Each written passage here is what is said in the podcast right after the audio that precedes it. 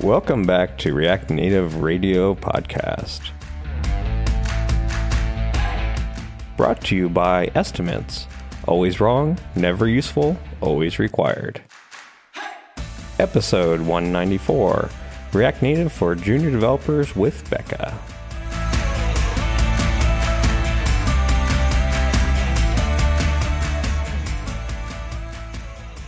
Hey everyone, welcome to the React Native Radio podcast, where we explore React Native together. I'm your host, founder and CTO of Infinite Red, Jamon Holmgren. I'm on the React Native core team and also primary maintainer of MobX State Tree.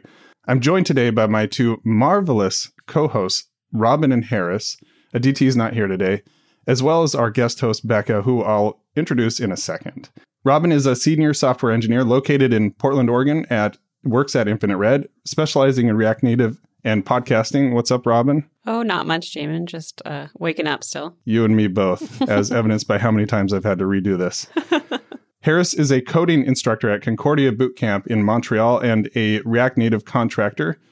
I would say where he lives, but as usual, it has changed recently. Where are you at now? I'm just back in Vancouver. It's nice. So same time zone as you guys and waking up as well. So that's Yeah, Vancouver's awesome. Uh, we were up there a couple years ago. Actually, more in Victoria area. I think that's a little little west of you, right? yeah, yeah. Vancouver Island. Yeah, it's beautiful there. Yeah. I'd love to go there once the you know the world opens up again. It's such a beautiful city and just like walkable and uh, like I took we took a tour in one of those like horse-drawn open carriages around the city. It was just really fun. Highly recommended. It's I fell in love with this city. So So Bekah is here today. Bekah Hawrot Weigel. She is our guest panelist today. She is the creator and a podcast co-host of Virtual Coffee. Uh, she graduated from the Flatiron School Software Engineering program in 2019, and she has also started a consultancy specializing in front end development. What she's most w- well known for, I think, is the developer community called Virtual Coffee, which we will be talking about during this episode. Uh, you see her on Twitter, Slack groups, uh, speaking on podcasts, including, of course, this one at conferences. She does all this while being a mom to her four kids. Prior to tech, she spent 10 years teaching college English, three years organizing events and community. That actually shows a lot based on what you do, Bekah. And embraces being a writer of many genres code, nonfiction, screenplay, poetry, curriculum. And I wish she had written my uh, script for this podcast because it would have gone a lot better than this. How are you doing, Bekah? I am doing okay. I am not waking up because I am in Ohio, so I am midday and ready to go. How is the future anyway? Uh, it's only a few hours, but It's nice and bright. It's very, very happy here. I like it. Uh, I wouldn't have thought of Ohio as a as a destination place, but now it sounds like one. I mean, right? That we have carriages and trolleys downtown, so you can come right around Steubenville if you want. Nice, Sounds good. nice. Yeah, Major uh, destination. might have to stop by at some point.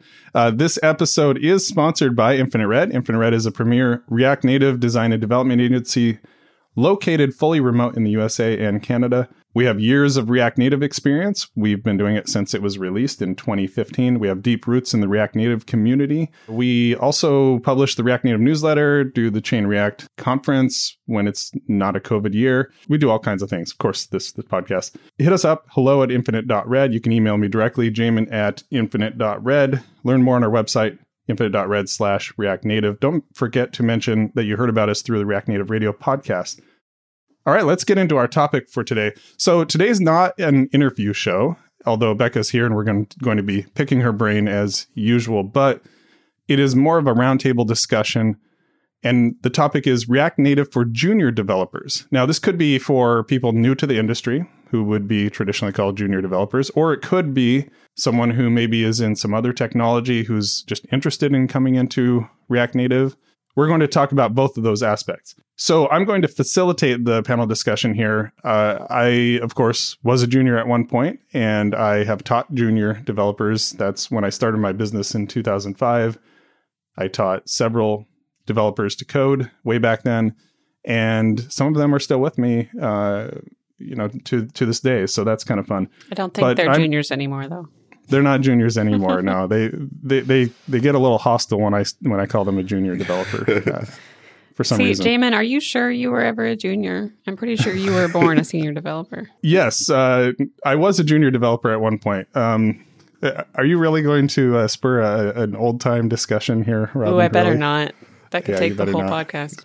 I'll just say, I'll just say, my dad taught me my first bit of code, which was it wasn't really code, but it was like CD backslash games. You know, like we had a folder in, in DOS called games. And then you were a senior after that. Yeah, well, you know, I knew I knew everything there was to know. Yeah, no, I was definitely a junior for for many years. Um, I, but I, you know, obviously I coded. Anytime you kind of move into a new technology, you feel like a junior for a while, and so I I've had my moments there too, and I, I still do. Really, uh, that's why I love doing this podcast because I learn every single time uh, more about this. So let, let me talk really quickly about where you all are coming from so that people listening to the podcast kind of have an understanding. Robin is a code school graduate, went to Epicodus in Portland, which is a great code school in in the Portland area. I've actually interacted with them before. I've even had interns from them uh, way back in the day. Harris is a code school instructor as well, as I mentioned in the intro. Concordia boot camps uh, in Montreal. He just finished a cohort. A well, it was like two months ago or Yeah. something like that. Bekah is a code school graduate as well from Flatiron. hmm That's I've heard really good things about Flatiron. And all of you are involved in instructing and courses and various other things uh, over time. So I think there's a, you bring a, a unique perspective to this. I, just want to add, I also graduated from a code school, so Which one was it, Harris? Full Stack Academy in New York. I believe it's not it's not far from Flatiron. I did the online boot camp. So Oh, okay. they had campuses, various places, but I was doing it from my couch. Oh, okay, That's the way to do it. Let me tell you. Yeah. Yeah, I've had friends go to Lambda and, and I've heard of people having good experiences with Flatiron and, and all of these different boot, boot camps. There are some boot camps that have had poor reputations too, but I really liked seeing this explosion of boot camps because it makes it more accessible for people to come into the industry. It felt like when I was getting into the industry that the only real way to get into it was to go to school, uh, you know, and, and get a CS degree, which is fine, you know, like it's still a valid way to go go about it, but it's it's quite expensive and it takes quite a while, for four years usually. So this kind of just makes it more accessible to everybody. But let's talk about the challenges that junior developers face, specifically around React Native, because we are React Native Radio here. I'm going to start with actually Robin. I'm going to start with you. I'm going to pick on you to start with. Uh, what do you think are kind of some of the first things that when you were coming into the coding world in general, but then also React Native, that felt like challenges to you? Well, with React Native specifically, for one, I was coming from a platform, like a server background. And so I had never done any sort of UI programming. And JSX kind of threw me for a loop. I was like, what is this? What am I writing? What is what is this language? Am I writing JavaScript? Is this like, am I writing React? Like, what what is this? So that threw me a little bit uh, until I sort of got used to it. And then also coming from this, the Ruby on Rails world, which is very I don't know what the best word is. It's it's very like prescribed. Like there's Yeah. generally a way, a accepted way to do pretty much everything. Everyone uses Active Record for state management. Everyone uses Devise for authentication. Like there's just a Mhm. way to do everything. And you get into React Native and it's pretty much the Wild West.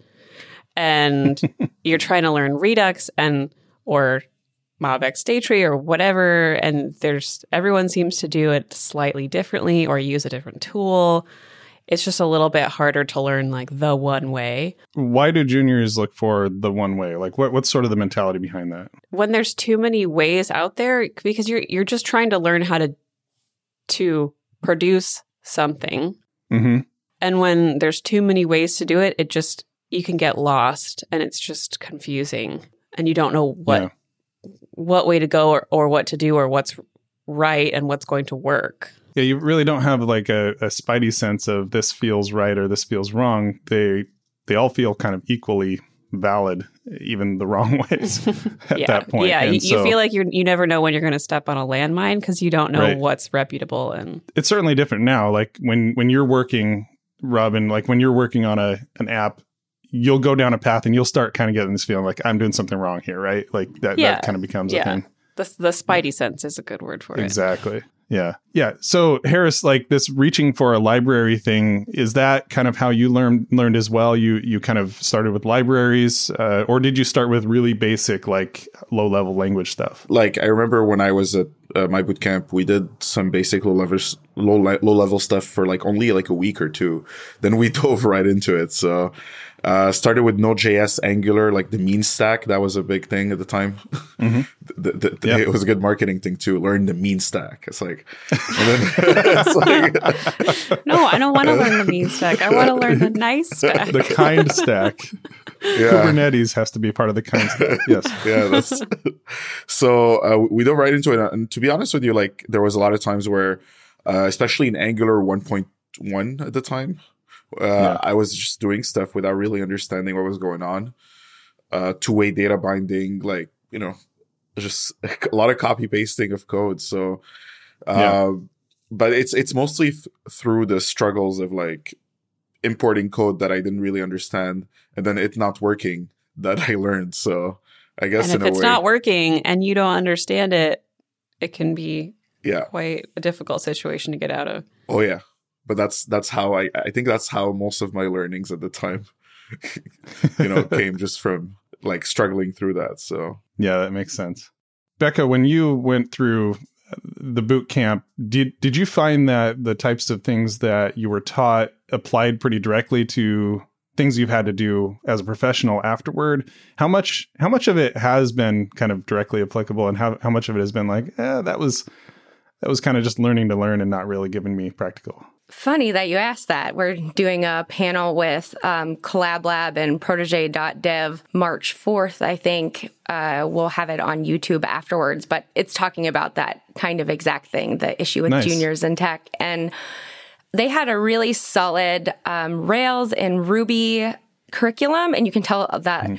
a lot of love was put into that by the person who did it and then the front end just felt yeah. very kind of rushed through and go do these things. And i think you know when we're thinking about like the practical tools and the things that you should learn a lot of that stuff you just miss out on because a lot of it's like collaborating, communicating, asking questions, um, doing pull requests, and um, things like that. And w- there's not that much going on if you're working in a self paced program because you're working mostly by yourself. And then you come out and someone's like, here's our code base. And you're like, wow, that's more files than I've ever seen in my life. um, yeah. So it's, you know, like tackling those problems of how do I mm-hmm. communicate this? Should I be communicating this? That really, I think, took me a while to wrap my head around in order to, yeah. to be able to grow because I, I, just wasn't sure, you know, where you should be at that point, mm-hmm. you know, should in quotes, you know. Yeah, I, I think one of the absolute most valuable things that my boot camp taught us is how to use Git from the very beginning. Every single exercise we were doing, we were partnered up and we were committing, we were like using GitHub, we were we were sort of doing those hands-on practical skills that that have nothing to do with a technical stack or or a framework. Uh, and those can be really overlooked but also really really crucial. Yeah, speaking of that, I sort of feel like those of us in the industry have been in it for a while probably refer to tools like you probably already know them and you may not just start talking about well if you just throw together a, a, a pull request or even just send me a patch and I'll apply it to the to the history it's like Greek. Yeah. Like that that's got to be kind of intimidating I'd, I'd assume my the first time I had to do a pull request for work, I think it was maybe my third pull request ever. Mm-hmm. So just you know, you can submit a pull request, and I'm like, am I allowed to ask how to submit a pull request? Because I should know this, right?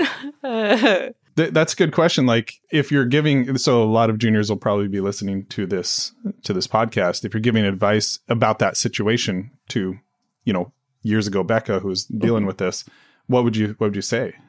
I am 100% in favor of over communicating. Mm-hmm. I think that you grow the most when you are able to do that. And there's certainly something to be said for looking for answers. Um, so mm-hmm. definitely, mm-hmm. you know, go down that road, but don't be afraid to ask questions because it just takes a while to get the feel for how to communicate in that situation. And once the more questions you ask, the easier it will be for you yeah. to get the feel of of you know what makes everybody comfortable and how this becomes a really productive and and happy working relationship. I would definitely say take like take advantage of being a junior.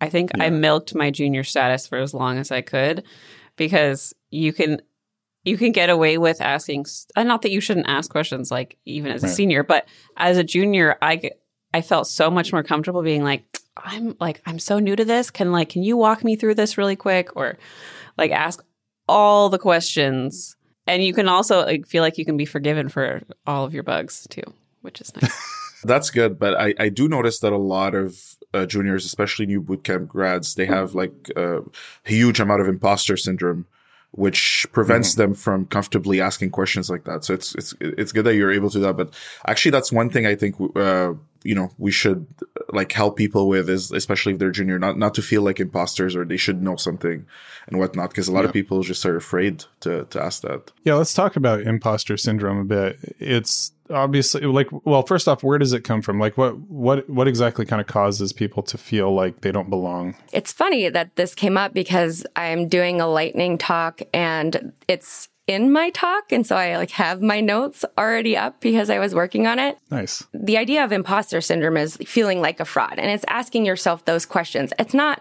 whether or not you, um, are able to be here it is whether or not you're questioning do you deserve this opportunity? Um, do you deserve this treatment or promotion or acknowledgement right? And so there's something um, there's like fear that feeds into that. And i think for a lot of boot camp grads especially who are career changers there's a big shift in what you're doing. I went from leading a classroom and answering all the questions for 10 years to being mm-hmm. that person that was the student who is now learning. So not only was it a shift in my role, it's a shift in my career. And so, it, you know, there's this whole, you know, wrapping your brain around it and this idea that that you have to achieve something and what achievement looks like. And so I think, you know, reframing what that is, achievement can be asking a question. It doesn't have to be completing the issue. Then that can kind of um, change the way that we perceive imposter syndrome and get over it. Yeah, I love that. Yeah. By the way, I feel like for every topic that we'll talk about, Bekah has some sort of upcoming panel or talk about maybe a blog post. So this is great. It's going to be a wealth of knowledge. Hopefully, we can get some links from you to put into the show notes. uh, but talking about that fear, I think that that's a, a real thing that I've seen for sure. Uh, certainly, um, and there's it's kind of tied up a little bit in sense of self worth, self worth as well. Uh, one of the things that I like to do is assign value in different places, uh, rather than just you know like maybe where the junior feels like it should be, which is did I ship this perfect piece of code from heaven, you know, to production uh, in zero time and with zero defects?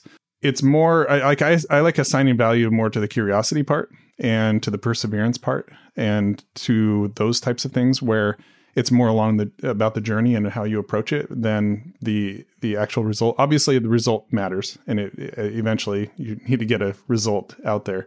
But I know for myself, the when I was learning, like just having that curiosity and being able to kind of power through and and okay, I'm going to get through this. That uh, gave me a lot of confidence later that I could learn anything and I could do anything in the software space. Maybe some of it was even overconfidence for me because it was like if I could if I can figure this out with no internet, then I could probably figure it out with internet type of thing. But uh, yeah, I, I think just shifting where that that value sense of self value comes from has an impact. Yeah, for sure. So, what sort of misconceptions do juniors have often when they come into the software industry? I'm going to pick on Harris here. Like, what do you see from your instructing when you're instructing your boot camps? Do you see misconceptions that tend to come up more often? Do they tend to be more kind of individualized? What do you, what do you see on that end? Yeah, that's that's a great question. Uh, I mean, there's a lot of misconceptions. Uh, I, I, probably won't be able to even name uh, half of them, but yeah, like I, I, think a lot of people coming into it, you know, especially at Concordia Bootcamp specifically, because it is tied to university, they tend, in in my case, and this is not the case for all bootcamps, but but they tend to expect a traditional university experience, and they tend to expect maybe more like math and more, you know uh, stuff like that. Whereas like algorithms and yeah. like exactly hardcore like hacker like the hacker kind of code. Exactly. Yeah, that's Or that's you're kind just of like writing a whole bunch of lines of code at, at one time and yeah, yeah, yeah. That's that's that's kind of their expectation, and then you know when they get into it, um, you know, and they, they they realize that actually what we're really teaching them is uh, how to ask the right questions, uh, li- literally how to Google.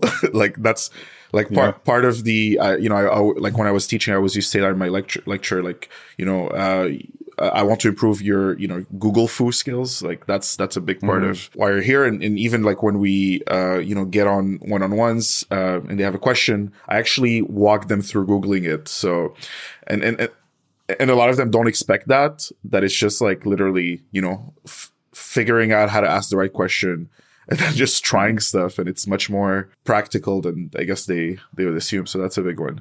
Uh, also a lot of people like maybe and, and that maybe ties in with with imposter syndrome where you know in a boot camp you, you're, you're the goal is sort of to get you on your feet so that you can like be independent and learn on your own.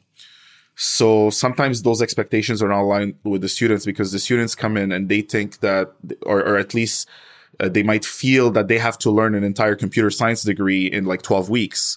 But actually, no, that's mm-hmm. not the case. Actually, the bootcamp is literally just to get you on your feet. And if we mm-hmm. can do that, and and from there your learning can be. So, so the way I like to think about it is, in a bootcamp, you can you're in an environment where you can fail until it is no longer productive to fail, right? So once it is no longer productive to fail, that's where we step in. But it's an environment mm-hmm. where you're supposed to fail, and the goal is that when you leave the bootcamp, those uh, uh, intervals of failing are shorter, so you don't get discouraged. I love that. Yeah, that's great. Uh, going back to what you what you first said about sort of googling and not needing to know everything, I think thinking that the the more senior developers around you just know everything is probably was definitely one of my biggest misconceptions. I kind of assumed that you know I was this junior that didn't know anything, and everyone around me knew everything and never had to look up any syntax and never had to Google anything. And the fact that I was still needing to Google things and still needing to remember, like, oh, what's the syntax for this? That I was so far behind and would never, like, never be good at this, which is hmm. just not true. Like, all of the, the best programmers I know, like, still look up, like, they reference the docs for syntax and they Google how to do things that can definitely fuel imposter syndrome, especially at the beginning, because if you think that the place that you're trying to get is super unattainable, you'll always feel like you don't belong. But Mhm. ev- like seniors will Google till the the day they retire. Like that's just, Yeah. Absolutely. that's just Yeah. how to program. It is. And I feel like that's one of the things that really what I got better at as I progressed in my career was recognizing which of the links on Google were probably going to mm-hmm. yield fruit rather than having to go from That's one, that's, two, three, it's that spidey yeah. sense. Yeah, there, there's that spidey sense, but it's not so much that we're not Googling. Like it's uh, nobody. You get better at googling, but you're still googling. Right. You don't you don't have an Totally. encyclopedia of programming knowledge in your head. Right.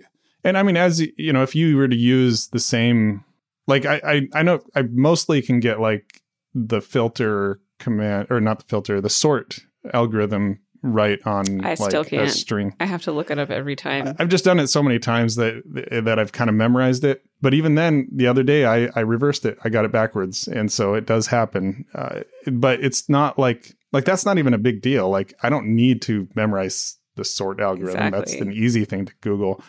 It's those aren't the things that trip you up. Like often the things that trip you up are like the the Googleable stuff. You should just let Google remember it. That's your that's your memory. you know and the rest of it you're really learning the concepts and you're really learning of course the the spidey sense and and other things like that and that just comes with experience I guess Bekah, since you recently graduated from F- Flutter, and what was like what what misconceptions did you have uh, going into boot camp? Honestly, when I started boot camp, I hadn't even really committed to changing careers. I was like, you know, I'm going down this path. I like it. There's a good community here. So I'm just going to learn and see how it goes. So, um, for me, it was more of a growing and learning opportunity. I think probably by the time I graduated, it was so my boot camp was self paced and mm-hmm. I did it for a year. And so I worked on it a couple hours every day. I have four kids. I had a baby at that time um, and was going through some other stuff. And so by the end, it was very much like, I think the imposter syndrome set in because I, you know, people talk about being job ready. And I'm like, there is no way I am job ready for anything. Yeah. Um, and you know, that's a big fear. And my husband's a developer too. And so he's like, nobody feels ready. You know, just put it out there that you're looking for work. Mm-hmm. And I did. And, you know, I, I found the job and I was like, oh, well, well, now, now we're going to do this. Right.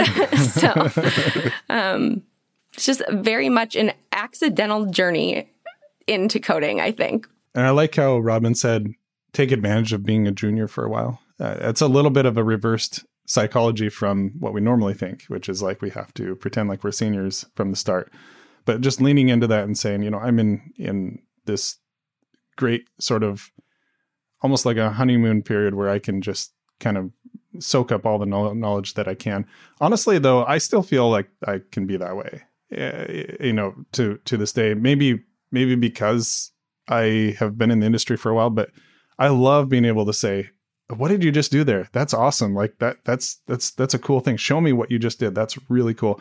And one of the things that I love to see is Bryan Stearns is the most accomplished and experienced programmer that I know actually and he works at Infinite Red, which is awesome. He was actually on the show in a in a recent episode. He is probably the first one to post in our Slack channels and say, "Hey, I learned this new thing. You know, it's really cool." And he has this curiosity. He never stops asking questions. He has no problem asking the newest member of Infinite Red for the most basic questions, and yet he like wrote parts of the Macintosh operating system just about. You know, like he's he's been involved in all this stuff for for many many years. But he, I guess, seeing that example is really good. And also, my co-founder Todd Werth has always been the type to he loves asking the dumb question as CEO in the question er, in the in the meeting. He loves asking the dumb questions. He'll just be like, "Stop! What what does that word even mean? I don't even know what you're talking about." Like it's it's kind he, of an know, icebreaker because he's someone is. he's someone who has a level of sort of clout and power, and so he doesn't feel like oh, there's a boss watching me who's going to judge me for not knowing how to do my job, and so right. he kind of gives everyone else permission. Yeah. To ask those questions and the other day Todd posted in Slack who has an hour to teach me what Flexbox is? Okay. So this is the guy, this is a guy that has 25 years of coding experience. He's done big projects in web. He's done big enterprise stuff. He's very accomplished. He hasn't coded for the last five years very, very often. So he's not up to speed on some things, but he was just like, Hey, anybody, can you teach me some things about Flexbox? I guarantee that a lot of the juniors listening to this show know a lot more about Flexbox than Todd does. They probably know more than I do, and because I, I honestly, I focus more on the data side of things. I, I tend not to be as front end focused. So there are things that we can learn from everybody, and keeping that curiosity all the way throughout your career, and putting value on that. Like I said before, having that the, the value that you derive as a developer is from your curiosity and your perseverance to get through these things. That's really what is important. So maybe the advice shouldn't be milk your junior status. It's act like you have junior status for your entire career. Like, don't ever let that go.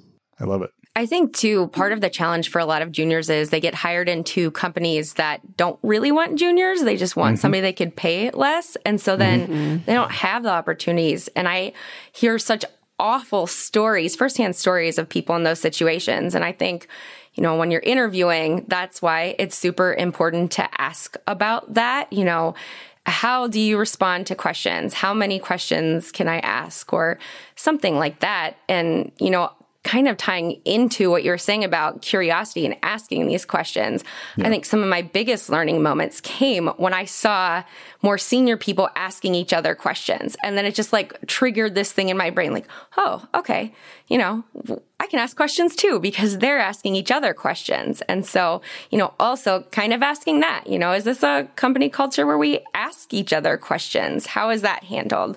Um, can be a good indication of of what kind of support you're going to get. Uh, to that point, I think it can be extremely, extremely beneficial for companies uh, who have the ability to do so to explicitly invest in juniors by like putting out positions that are maybe internships or apprenticeships or specifically targeted at juniors, which mm sort of gives those more entry level people permission to be who they are at the level that they're at. You're not trying to be a junior in a regular developer position. You're like the expectations are clear. Like the companies knows what they're getting and is is explicitly in like making an investment in a junior developer.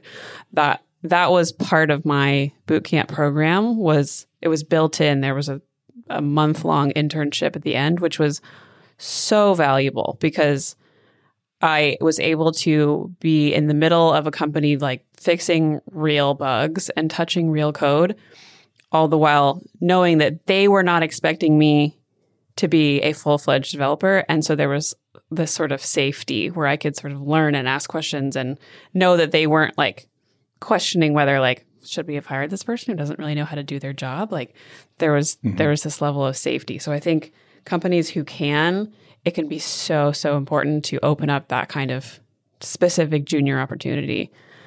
Uh, I think other industries, like not tech industries, do that so much better. Like if you think about like the the trades, like yeah, pipe fitting and plumbing and electric, like they they build that into your career path. Like you start out as an apprentice, and like you learning from more experienced people is is part of that job. They're not expecting you to be an experienced electrician. That they're like they're giving you a job where you're a, a junior essentially. Yeah. Uh, and I think tech tech could definitely do a lot better making those opportunities explicit. Yeah. So because they have an explicit word for that apprentice, the people that have already been through that that you're learning from remember what they were like when they were an apprentice. So that is like it's not like okay uh, they're comparing themselves to comparing you to them now, they're comparing you to where they were as an apprentice as well, and so it becomes that that explicitness is is something that there's a lot of value in for sure.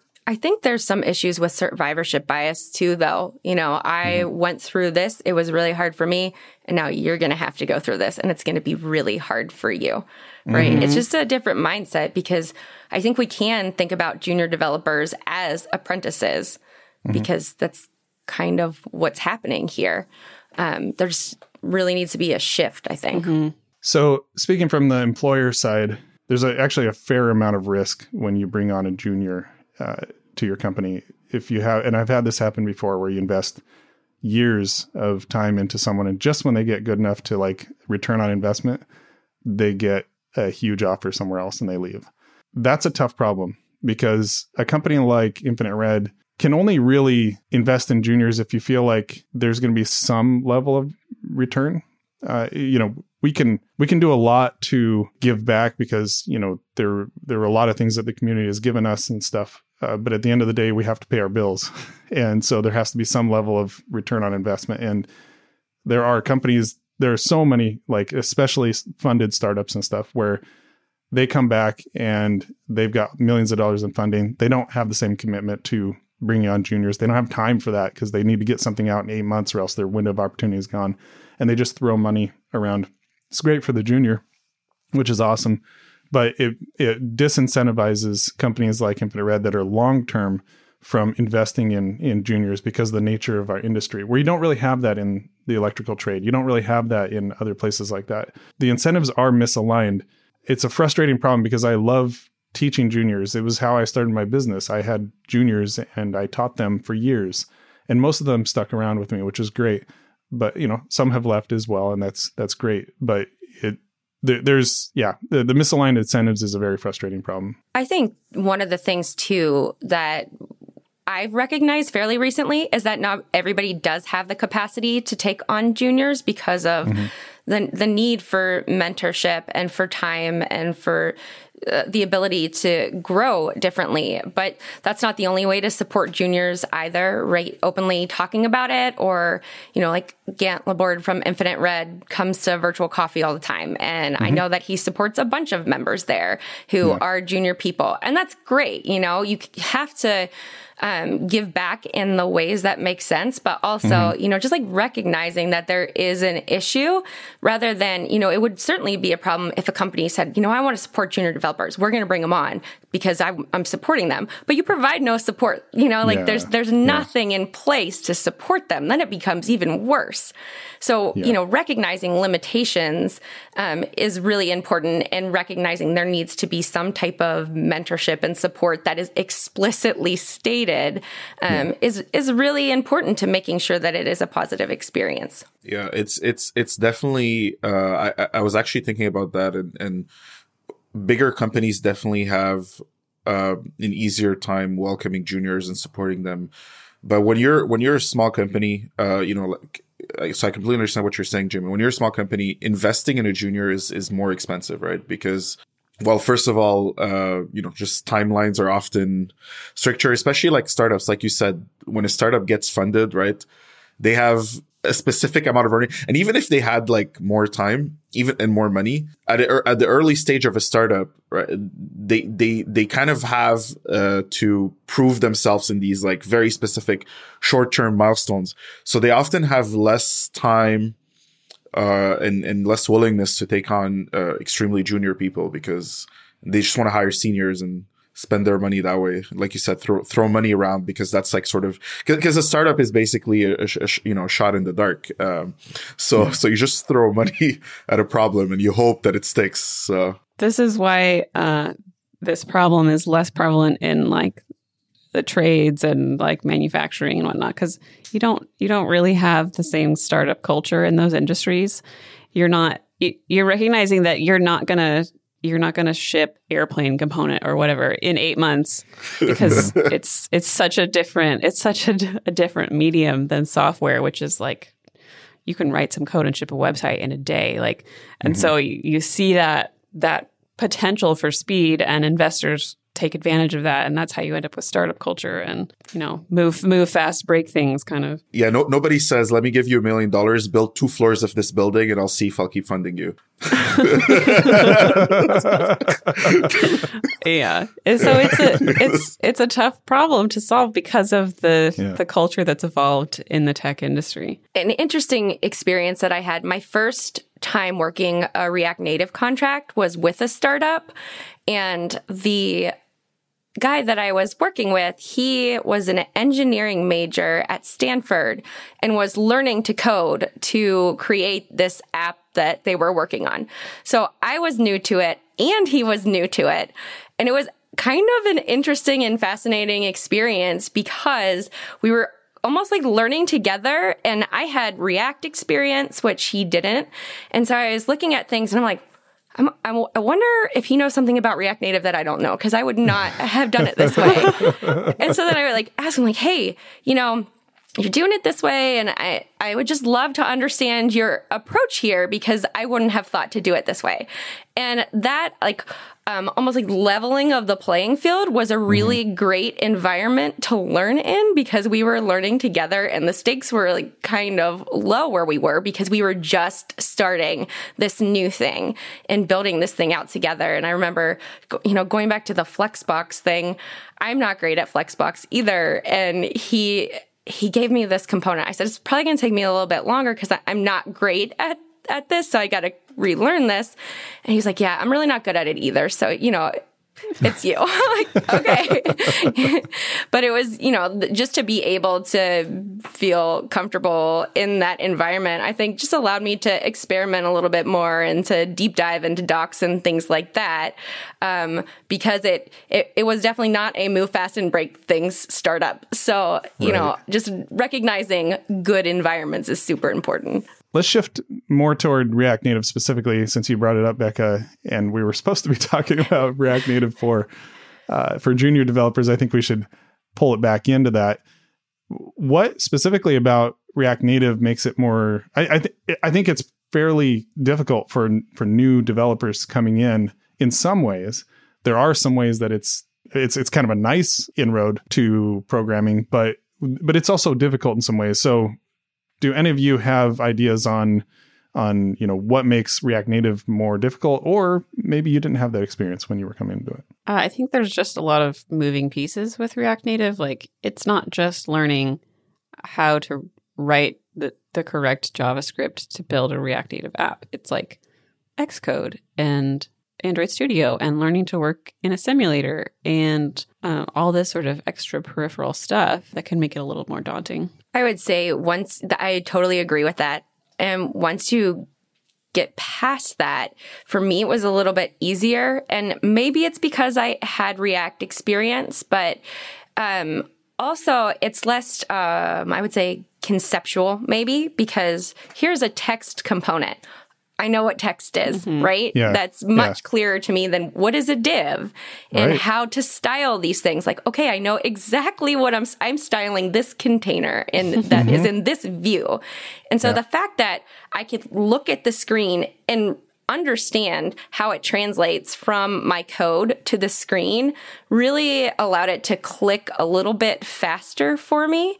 And so I think that, you know, if you had the opportunity, if you had to learn JavaScript and then someone said React Native or React, and then you had a fairly good grasp on the tools that you needed for those, that React Native, in my mind, is a little bit easier to pick up for those reasons. I definitely agree with that. Um, I, in my mind, I th- I think we've talked about this on a different episode, but I almost wish that React Native had kind of come first and that React yeah. was built more like React Native and had yes. more of that abstraction of like text and view and, you know, image and text input rather than just using plain HTML.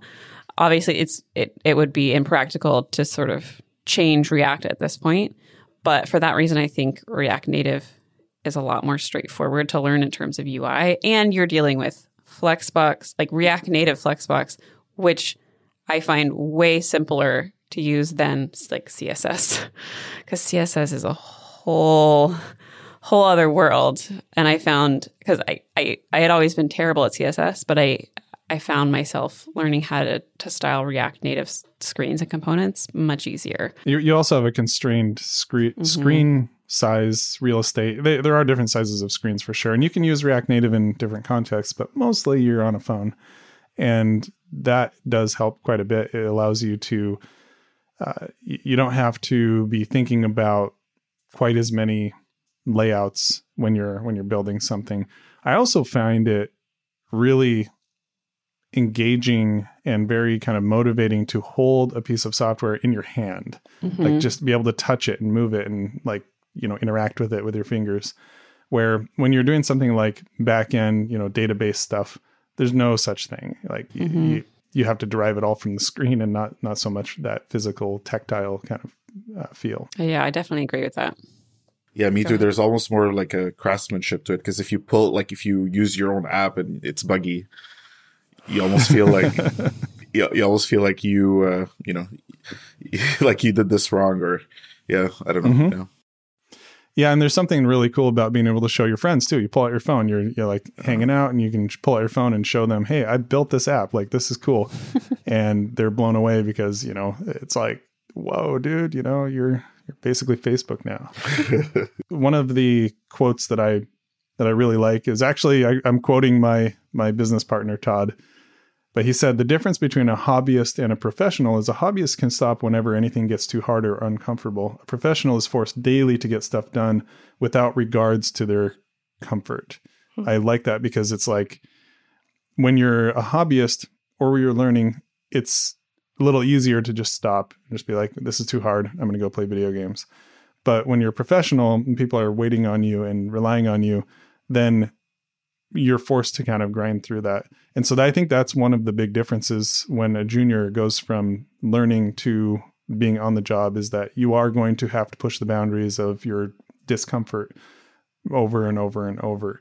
And but that that that's the only way to grow. That's the only way to kind of continually get better. And you know, I'm learning Finnish right now and it's pushing me in ways that I haven't felt for a while. And but the thing is every time I feel uncomfortable, I know that I'm learning. I know that I'm getting into territory where like, okay, there are three new words that I learned. I mix them up all the time. I don't know which one me- means what, but over time I get to the point where I I learn what they are and and can move to the next step. And I feel like de- development's no different. You're learning languages, you're learning syntax, you're learning concepts. And it can be quite addicting once you uh once you learn as a professional, you go through those hard days, that days where you want to like throw your computer at a wall, but you have to keep working on this feature that the client is expecting. And then you finally figure it out. And that like the high is so exhilarating when you finally you finally get it to work. It finally compiles or whatever. Uh, it's what sort of keeps me going. I love it. So I have two questions to kind of wrap things up here for each of you. First off, do you recommend going the boot camp route to get into our industry? I'm going to start with Bekah. I, I have so many complicated feelings about this. This is this is a hard question. Um, I think if you go the boot camp route, definitely talk to people who have been part of that boot camp before. If you are not interacting with teams of people, that's going to be a challenge for you. If you are not looking at code bases that are bigger than 10 files, that's going to be a challenge for you. If there's no one there that you can ask questions for, that's going to be a challenge. And those are some of the hardest things I think that you have to learn.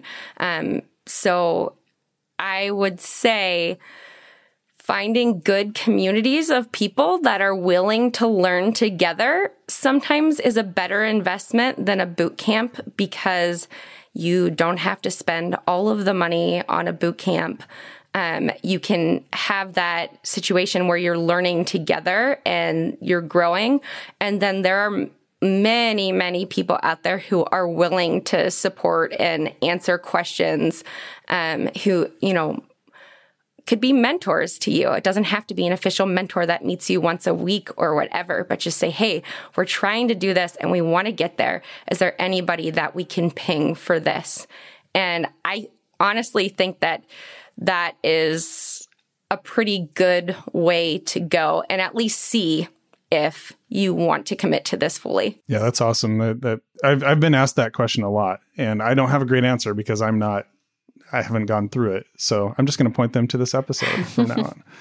Robin, what what is your feedback on should you go to a boot camp? I'm a huge proponent of boot camps mostly because I like I can easily say that the boot camp I went to like changed my whole life. I think Bekah's right. It has to be the right boot camp. There are bad boot camps and there are good ones. Mm-hmm. And definitely talking to people who have gone there and finding out what their stats are on job placement, is really important. Finding out what their a what their what their curriculum is, but more importantly, how they teach their curriculum. Like with my boot camp, it was in person, and we were pair programming every single day with instructors roaming around the room. So it was it was very collaborative and not self directed. And I would say the most valuable piece of my boot camp personally was the internship placement. Uh, so look for things like that that will that have tools, like specific tools and opportunities to get you into the real world and aren't just like a set of lessons on a particular tech stack. But yeah, I definitely am proponent of boot camps. And I, I have a feeling that I know Harris's answer, given that he's an instructor at a boot camp. But Harris, give us uh, your opinion on boot camps and whether they're a good way to get into the industry. Yeah, yeah. Maybe you might be surprised by my answer, but I think uh, so I, I, I agree with Bekah and Robin said, but I like that Robin brought up uh, placement rate. Um, the way I like to see it is don't even. The, the, so the most important metric for a bootcamp is job placement. Like that is the most important thing. And the way I like to think about it is like just ROI. How much money am I putting in, and how likely am I to get placed and make that money back? So bootcamps are clearly expensive and overpriced, uh, but if you can find a bootcamp with a high job placement, even if you're paying 20 grand or whatever, it doesn't matter because the ROI on that is positive at the end of the day, right? So mm. it, it, might be an expensive investment, but as long as the boot camp, and, and you know, like uh, Bekah and Robin were saying, there's definitely bad boot camps out there. But as long as you're in a good boot camp that is very likely to place you, actually, that's a really smart investment. You're you're you're you know you're turning a dollar into two. You, because as soon as you uh, get placed, you're going to pay that off in, in, in less than a year. And, and I don't think any university student can say that, right? like when you go to mm-hmm. university, you can't really say I've paid off my university debt in a year or two, whereas the bootcamp you can. so in, in, in, I like to think yeah. about it in that way, and in that way it makes a lot of sense. Uh, but yeah, definitely look at placement rate. That brings up kind of a sub question to yeah. that question, which is, what do you all think of ISAs, the income share agreements, where oh, that's a controversial. Essentially, the boot camp. I know it's controversial. uh, where the boot camp doesn't charge you something up front, but once you are placed, then they take a percentage of your income for a certain amount of time. Uh, when it first came out, I I was like, this is awesome because like, you know, you're not taking a risk then. If you go back to your previous job, you're not like you're not out any money.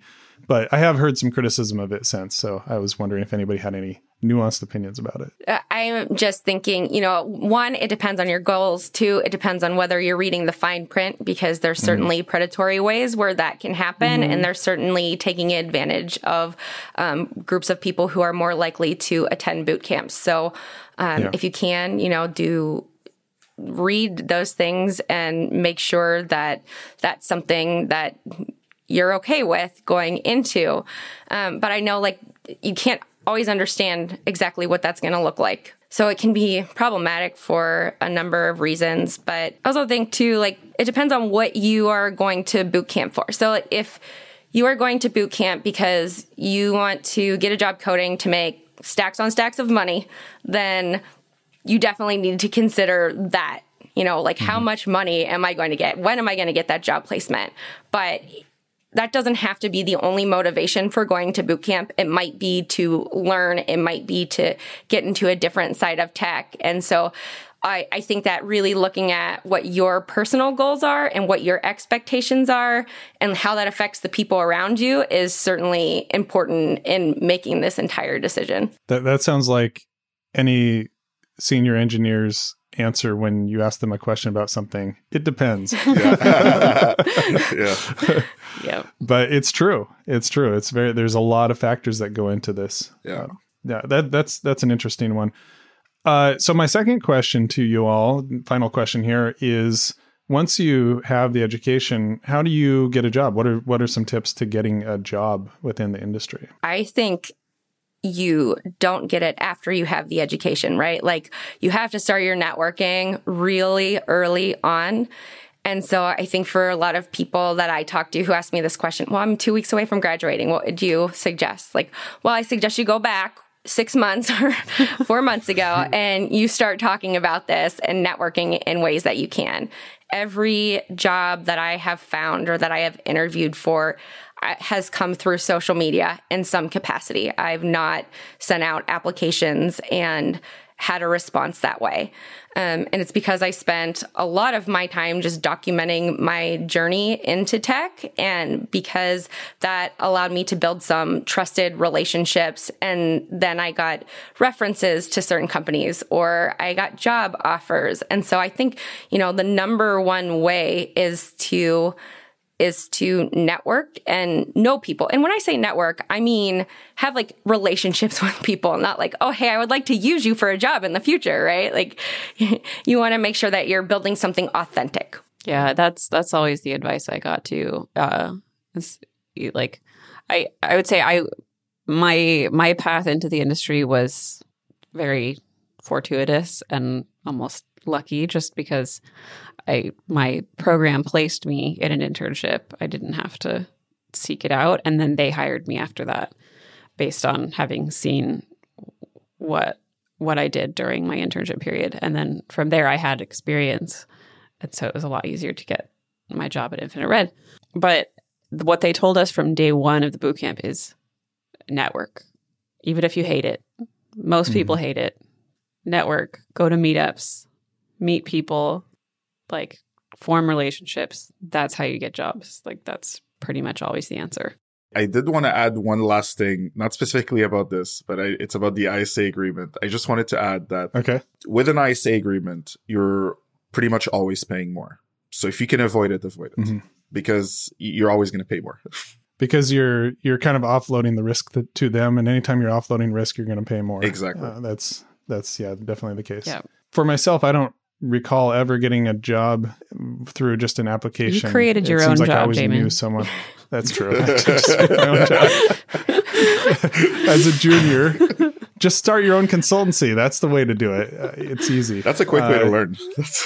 And 15 years later you're an overnight success uh, but no um d- totally i mean even my son he's 16 and and he uh, was looking for a job and i told him if you put put in your application you have no work experience. Like you know your grades are i guess pretty good but i don't know what you know if they're going to be looking at that. You pretty much need to know someone in order to find find a good job.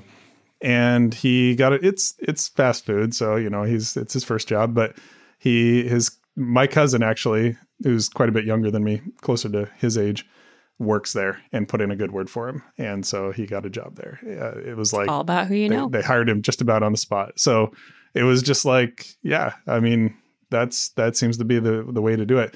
And i will mention this is really really important. Bekah has a great community for networking is super safe super encouraging. Uh, psychological safety is very big to it. She's an amazing community builder. Tell us about virtual coffee bekah Yeah, sure. So, virtual coffee started when I lost my job during the pandemic, and I just really felt that I needed community at that point because my kids were home from school. I was essentially interviewing for jobs for the first time because I had never interviewed for my first job.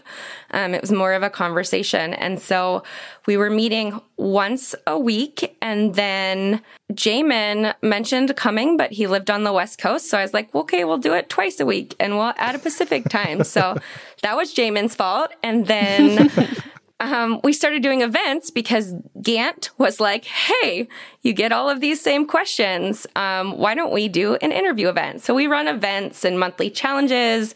We're doing lightning talks in brown bags. And I have to say, the only um, owner of Infinite Red who has not been there is Todd Werth. So I'm just waiting for Todd to come and seeing what new thing we need to add on to virtual coffee next. todd you you're hearing this uh, he's the editor of this podcast so Yeah, but the most thing, you know, important thing is that everybody respects each other and we very much take a person first approach. Like you are a person when you come into this Zoom or to the Slack and, you know, whatever experience you have after that is fantastic, but we value you as a human and we value mentoring across the board at any stage. I highly recommend this if you are someone who hates networking, who is uh, apprehensive about moving into a community, anything like that. This is the community for you. And the, I love the way that you describe it on your website, virtualcoffee.io, which is an intimate community for all devs optimized for you. I love that. It's fantastic. Thank. Thanks so much for coming on our, our program today, Bekah. It's it's really great to have your experience in this and all of your perspective.